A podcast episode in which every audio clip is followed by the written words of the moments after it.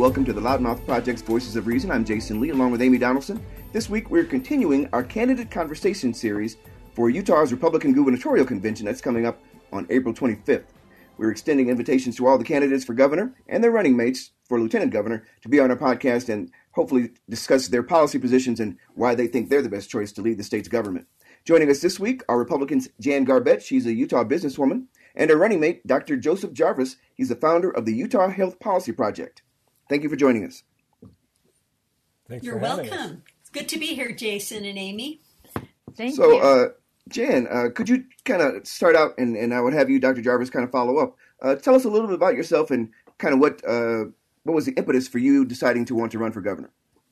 Well, I have actually um, been thinking of running for office for quite some time. I had to pull out of a congressional race a couple of years ago because we lost our human resource director um, unexpectedly in Garbett Homes. So I needed to pull back and do that. And I was preparing again for a congressional race when I heard that all of the gubernatorial candidates were fully aligned with Donald Trump. And I thought, that is not a choice. How Utah deserves to have a choice for a governor. Uh, you know, while Donald Trump may be our president, he doesn't have to be president of Utah, too.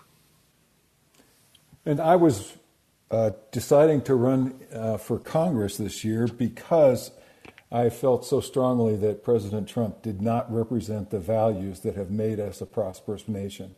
He doesn't display the values that I've known in the Republican Party my whole life like integrity and equity, justice and the rule of law. These are all things that are the antithesis to who he was. And I want to tell my grandchildren a different story. So I got into a congressional race and uh, eventually met Jan. And when she invited me to join her campaign, I couldn't have been happier to say yes.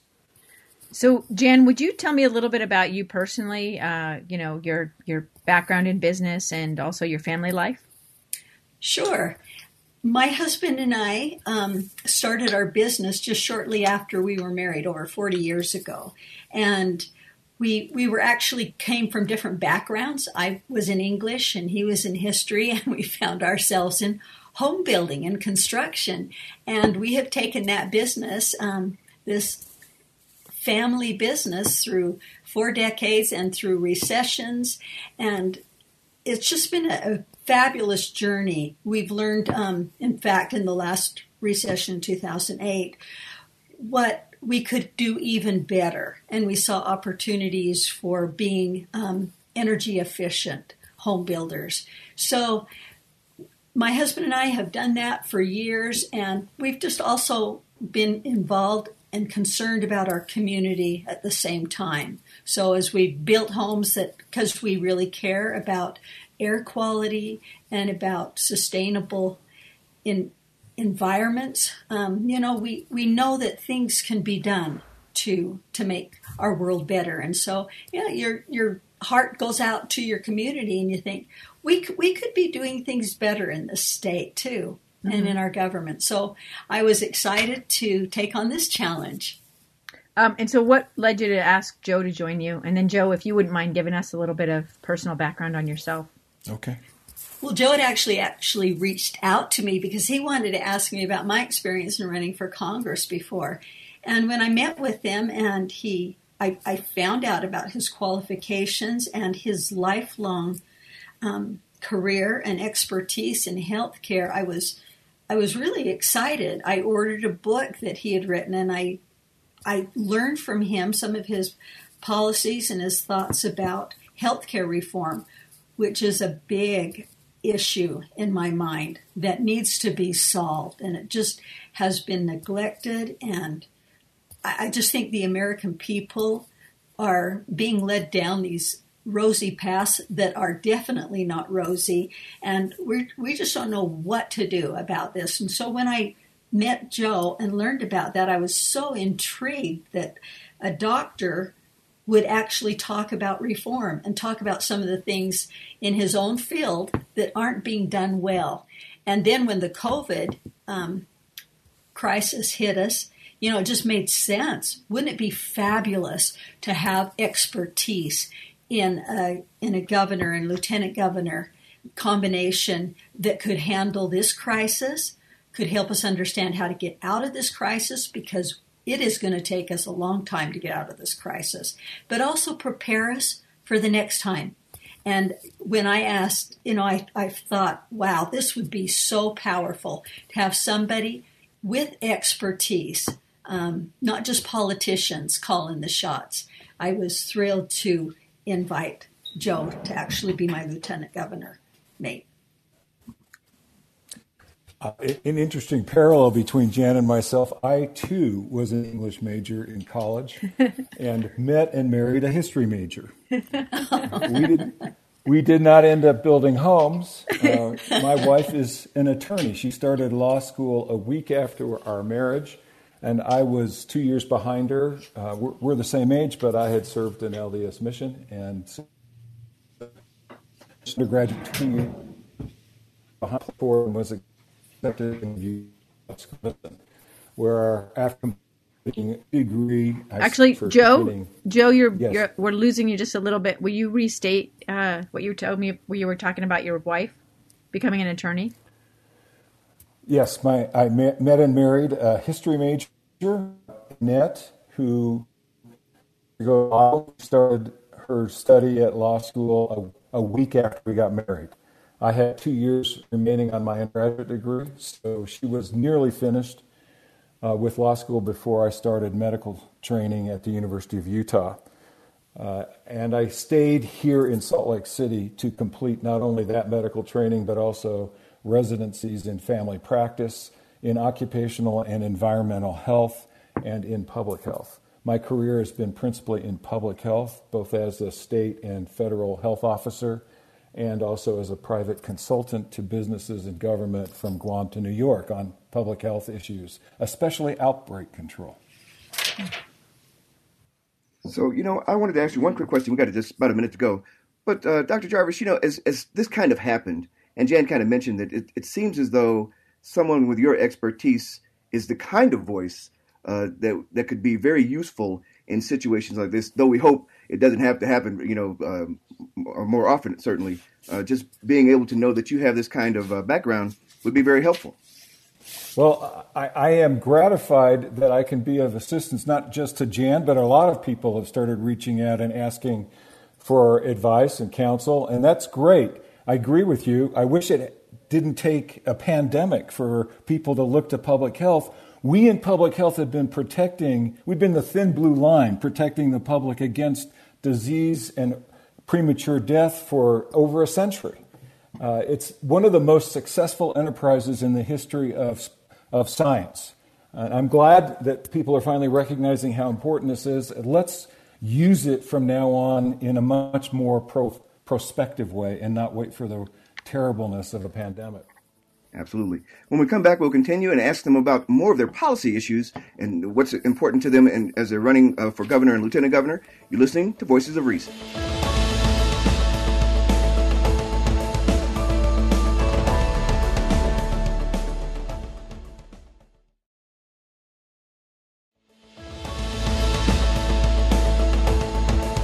Are back with the Loudmouth Project's Voices of Reason. I'm Jasen Lee along with Amy Donaldson. This week, continuing our candidate conversation series for Utah's Republican Gubernatorial Convention that's coming up later this month. Today, we're speaking with Republicans Jan Garbett, a Utah businesswoman, and her running mate, Dr. Joseph Jarvis, who's the founder of the Utah Health Policy Project and has had a career uh, in public health uh, as a physician.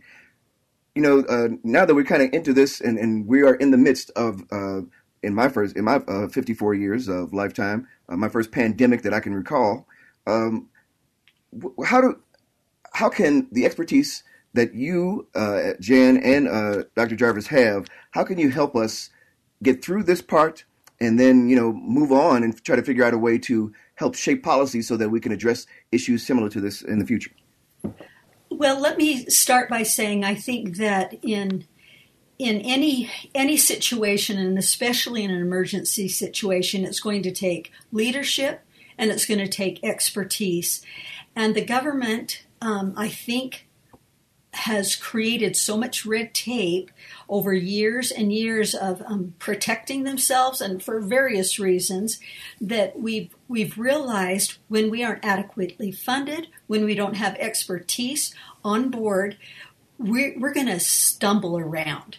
And on this COVID 19, when every minute of every day counts, because more and more of the epidemic spreads by people not knowing they have it, it's critical that you be able to just jump into leadership and into the best proaction possible. At the first of last month, I called a press conference right here in our backyard with a local business that was producing tests for COVID 19 and sending them around the world.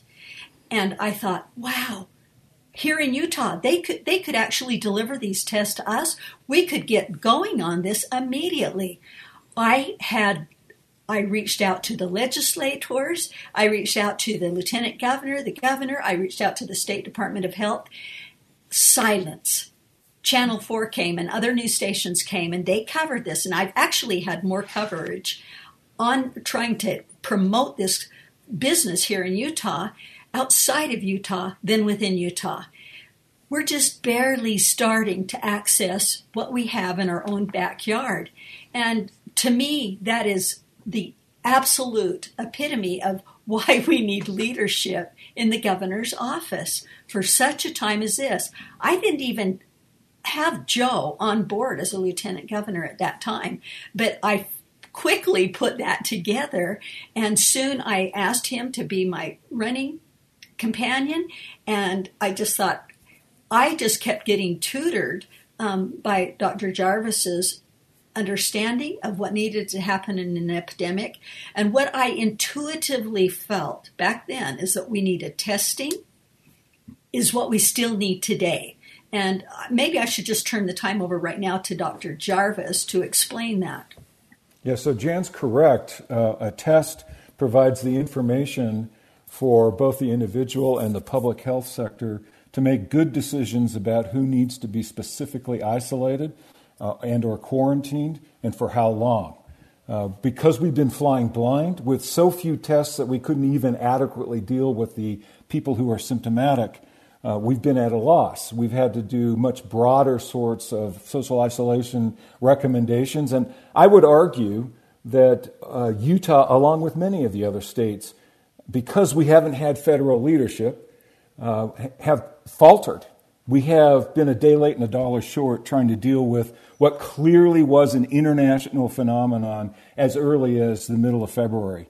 By then, there were more cases outside China than inside, and every governor across the United States should have known it was about to hit them in their own hometowns. And they should have been on top of it and doing things like what Jan just suggested, which was find the local um, abilities to do the testing and be, beef up the public health workforce so you could do the contact tracing that's standard public health practice. Mm-hmm. The failure to do that is going to cost us tens of thousands of lives and trillions of dollars. Did you? It's upended though the the campaign process. I mean, what? And Jan, you've been pretty outspoken about um, what the governor and lieutenant governor, uh, really the government of Utah, should offer candidates. Sort of, what's your what's your idea on changing the campaign process during this COVID outbreak? Well, Amy, if you look around the rest of the country, people realize that, wow, this is a, a terrible thing and it isn't fair to anybody. We entered I entered the campaign in plenty of time to get my signatures. And, and Dr. Jarvis has been working with me since he entered the campaign too. And we were on track. In fact, we had more signatures than Jon Huntsman. And we would have been able to get all of the signatures required to get us on the ballot. But when this COVID hit and they started shutting down cities, um, we just we couldn't do it. The public's health was more important. Our signature gatherers' health was more important, and you know it's just been terribly disappointing that um, our our governor refuses to um, create allowances to let us to get on the ballot. As other states have done, they've either um, changed deadlines or they've um, lowered thresholds. Utah is unique in the whole United States for the incredible amount of signatures that they demand to get on the ballot.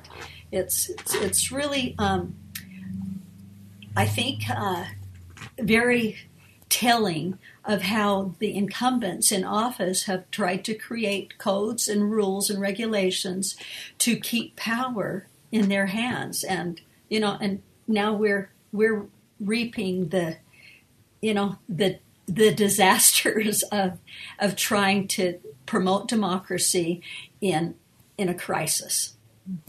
Because that puts both out, of you. Oh, go ahead. I'm sorry, uh, Joe. Let me point out that it's not just the signature gathering process that that has been made impossible, but also the other pathway to nomination in Utah, which is through the caucus convention system. That's also impossible this year.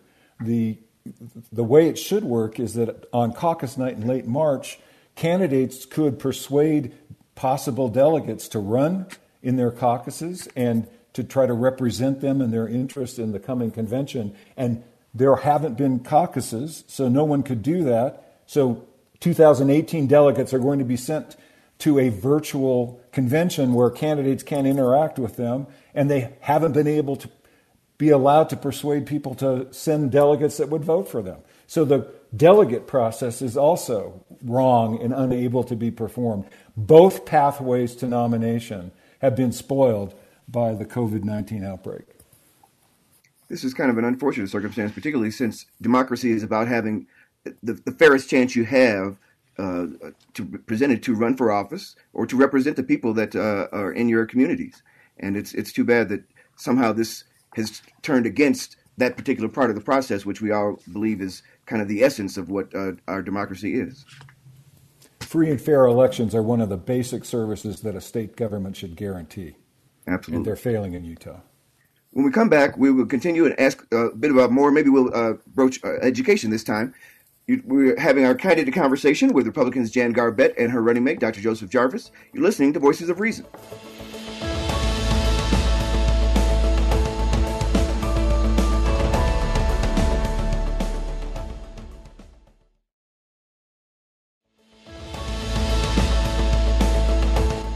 Are back with the Loudmouth Project's Voices of Reason. I'm Jasen Lee, along with Amy Donaldson. This week we're speaking with Republicans Jan Garbett and her running mate, Dr. Joseph Jarvis. They are running for uh, governor and lieutenant governor. Uh, the state Republican convention is coming up later this month, and hopefully they'll be able to make it through that convention and possibly get to the primary.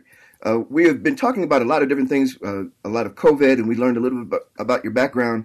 But I was hoping you could uh, kind of elaborate on what uh, this particular COVID outbreak has what light or, or, or what have you seen now that it uh, expands on our uh, healthcare system and the way healthcare is uh, approached in uh, Utah?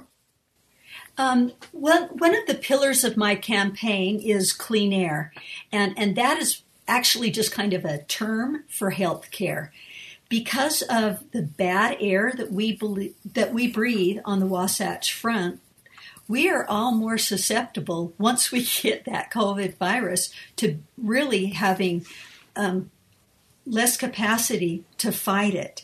And I think that the, our failure to understand the significance of putting money into a healthcare system and how widespread that is, even the air we breathe and the things that we have allowed to be in our community ha- are putting us at risk. And I, would like Joe to tell a little bit more about that, and then even about how we could reform a healthcare system in the United States. I, I love Joe's thoughts about the money that we're putting into our healthcare system mm-hmm. could actually, if it were spent right, we could all be covered.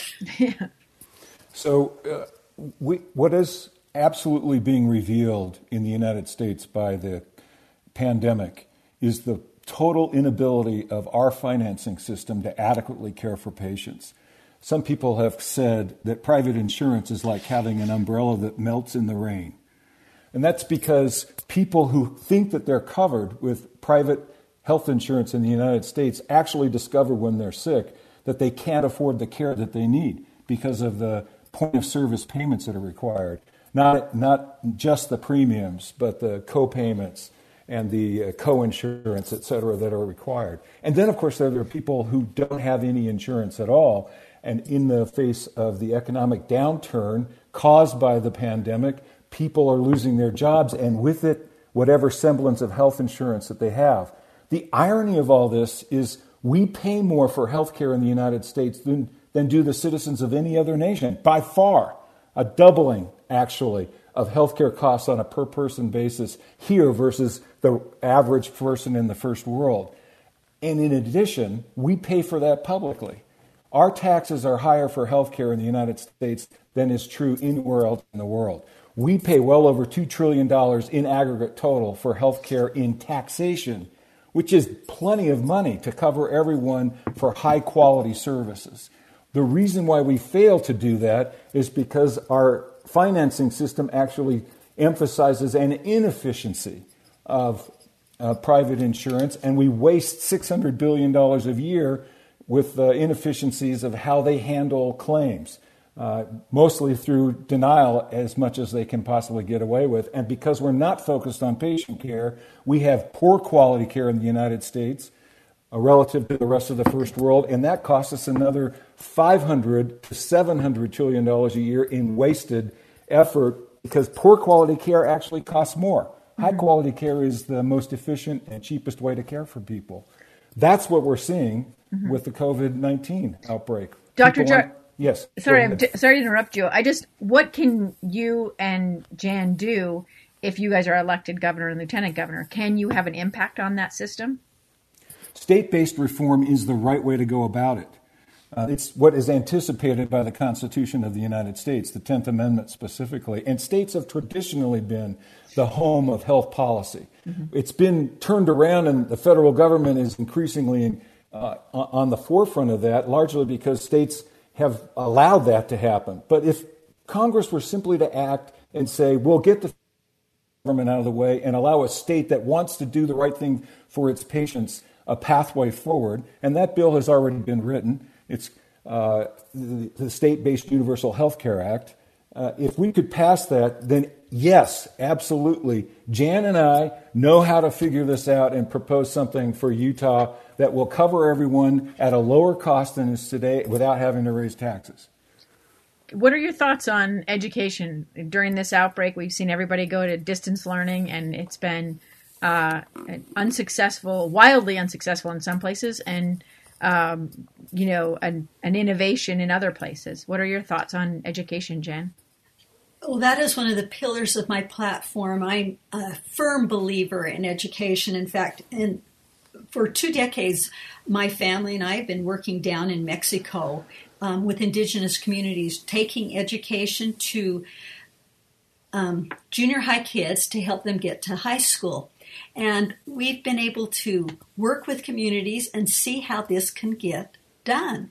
So I, am just so excited to bring the same passion of better educational opportunities here in Utah. We have such wonderful um, community and such a firm belief in education too. It's just pitiful that we have not been funding our education system and it's starting to show and it's starting to hurt. During a downturn like this, you will actually probably see more people and you know so I'm going to talk a little bit about higher education right now. Go back to college. Maybe go back and finish a degree that they stopped at one time or their job now is is not being able to supply them their you know their pay. So they decided go get a different job and they need some skilling and reskilling. So i think there will be a lot of opportunities for an influx into higher education and trades work and I'm excited to see that because I know personally in home construction we are in desperate need of electricians, of plumbers, these skills that would pay really good money up front and and people can learn this relatively quickly. So i think there are a lot of opportunities on the horizon for education. And i hope that you know with the legislature just recently improving the WPU up to 6%, that when they get back into session that they don't cut that. In fact, I hope that they will retract their efforts to change the constitutional earmark right now that has protected education through previous recessions. We need to pay our teachers. We need to pay them fairly. We need to attract quality teachers. Our, our children, we can't do less for them. You know, when we come back, we'll uh, have to ask you some of the, our, our, lightning round questions, but I wanted to get a, a, little a feel for a bit of more of the, of the people that we're talking about because obviously you have policies and you want to implement leadership, but it would be nice to know who, who it is we, we would be electing uh, for our state's highest office. We're having our candidate conversation with Republicans Jan Garbett and Dr. Joseph Jarvis, who are running for governor and lieutenant governor, respectively, and you're listening to Voices of Reason.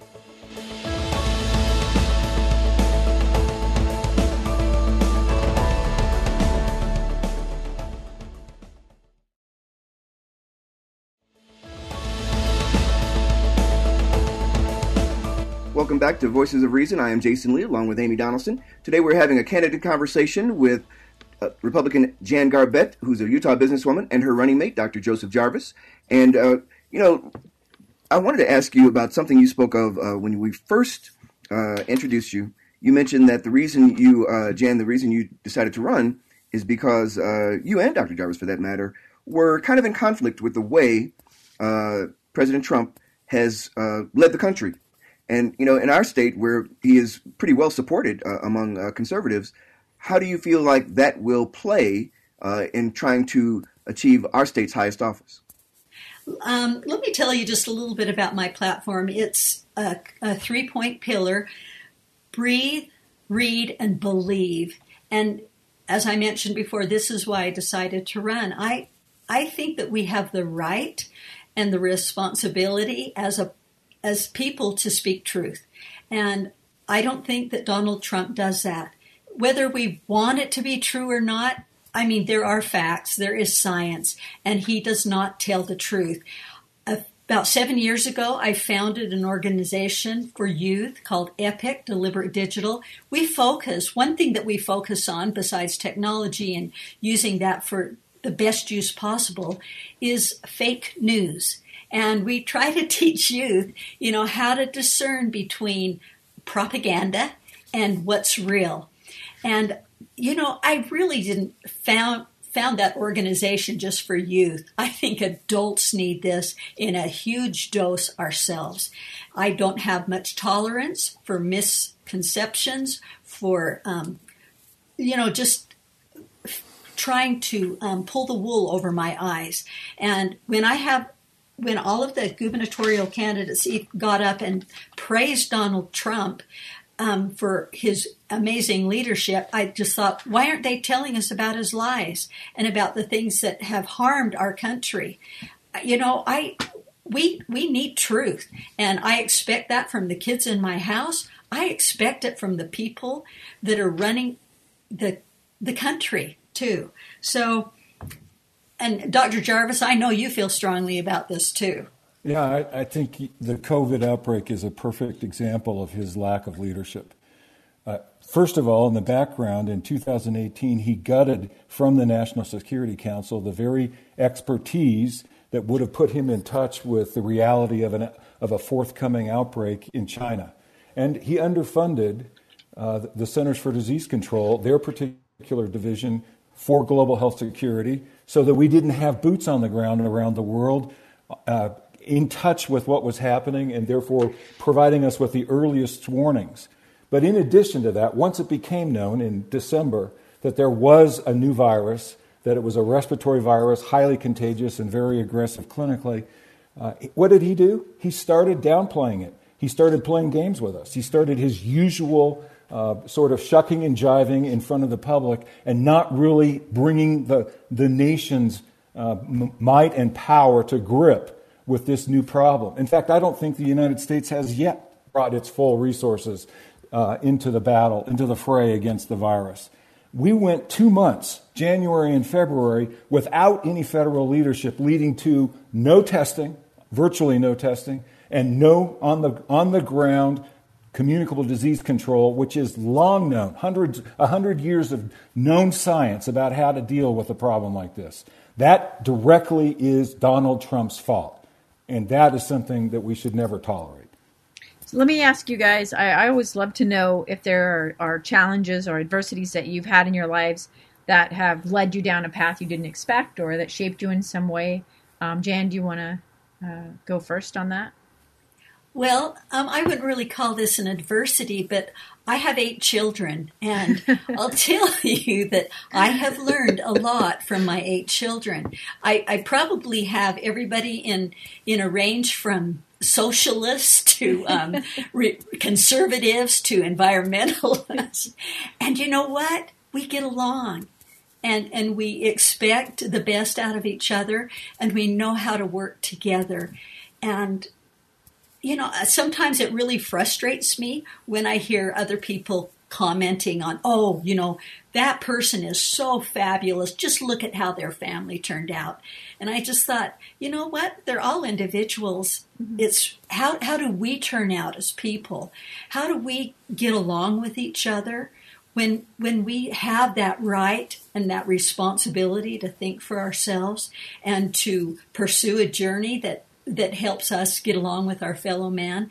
You know, what what are we doing? And it, so I guess you know that I think has been my one of my greatest mentors and tutors is being a mother.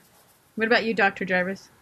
Well, the the uh, adversity that I would cite is a secondhand experience watching my wife go through a long and very successful career as a corporate bankruptcy attorney. She has an international reputation and she's done fabulously well, but has had to change law firms on a number of occasions, largely because of the internal struggle against a bias against women succeeding. Uh, one of the things that attracts me to Jan and to work with her is what a strong feminine voice she is. And I have learned to appreciate my wife's strong feminine voice and how she stood up to this adversity. Uh, and it's time for us to change that. I think history could be made electing Jan to be the first elected woman governor. And who better to serve us than a, a mother of eight and grandmother? Uh, someone who has that kind of life experience is going to make a huge difference. So the, so the, the... You know, I, um, I, I think that you mentioned how life experience is so important in trying to help uh, develop us as individuals. Uh, do, do, you feel like there's any one thing in your life uh, that has that you recall to say to yourself, "This has helped me," uh, you know, in times of maybe as I mentally maybe struggle with something, I go back to this and always know that this is kind of my center and, and keeps me moving forward. So I think um, one thing that um, for us as a as a business was really changing and fundamental was when we went through the recession. I kind of mentioned this before, but up until that time, we'd been building homes just like everybody else, and we tried to build a, an affordable product that was good. And but it, it made us look at um, when other builders around us were dropping like flies. People whose whole lives have been dedicated and been in the building business were going bankrupt, could not go on any longer with their business. I, I felt we were so grateful that we were able to steer through that recession without firing anybody. We kept our employees, and in fact, with our employees, we figured out what service can we do that maybe an existing home can't offer somebody on the market. And we realized that we could build a tighter envelope we could actually build a home that didn't pollute as much as an, an existing home. Um, and the, the ways that you know you can do that with new construction are really phenomenal. It's you know sometimes you hear people say, "Oh, they don't build houses like they used to," and I'll say, and it's a good thing. We build them so much better than they used to. Homes are the number two polluters after automobiles. And you probably didn't realize that. But Garbett Homes, of their own volition, have been building these homes now for years, for over a decade. There is no reason why other builders can't build like we do. But our legislature, our governor's office, have refused to um, enact legislation that will protect us all and will actually help us all um, do better. And I, I just think it's time for a different attitude up in our legislative halls, and that w- that is one thing that um, really inspires me. Dr. Jarvis, um, do you want to answer that question? And then afterwards, I'd love it if you guys would just give us that one final call to action to voters. Why should they vote for you? Why should they support your campaign? One of my foundational experiences is the uh, opportunity I had to serve patients as an intern and a resident early in my career, getting some of my final training. I remember being at Primary Children's Hospital, not the new one, the old one up in the avenues, during a long winter when there were respiratory viruses raging through the community, and our intensive care unit was chock full of little kids who were struggling to breathe. And I'd be up uh, 36 hours in a row trying to meet those needs uh, and help those families. That was a, a, ch- a life changing experience. It has caused me to always that the reason we do healthcare is to help people. It's not for any other reason. Thanks. And so why should voters support you guys, and what call to action would you offer? Well, I, I hope that as you've heard Dr. Jarvis talk about health care and, and present some possibilities that, you know, there really are some solutions. And it's even without raising taxes. It's just better spending of your tax dollar. And I know that there are things that can be done in the home building industry, which we are so desperately in need of, that can be done practically for pennies or free. And, you know, I just hope you can see that maybe there's some ideas out here besides the, the good old boys club that have been running this show for so long. Maybe there's some fresh ideas. Literally, we would be coming out of this COVID isolation now if the state had listened to me over a month ago. I, I, I really believe that. And you know, I just I think you know you have an opportunity, Utah, to make a choice, but you've got it. You got to take more pro action yourselves right now. You've got to go to people4jan.com and click on sign my petition to get Dr. Jarvis and myself on that ballot, so that there is a choice. And there's a good choice on the horizon. I'm excited for all of the good that we can do, but I need your help to do it.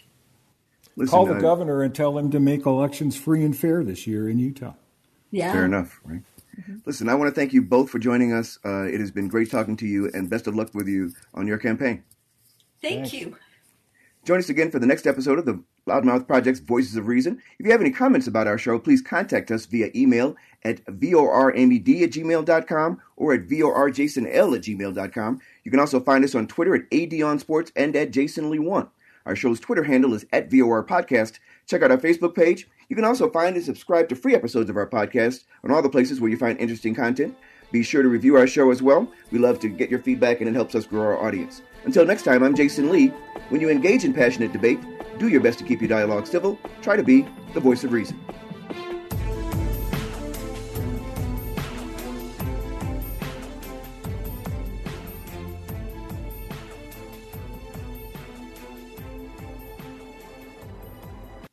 Voices of Reason is a production of the Loudmouth Project.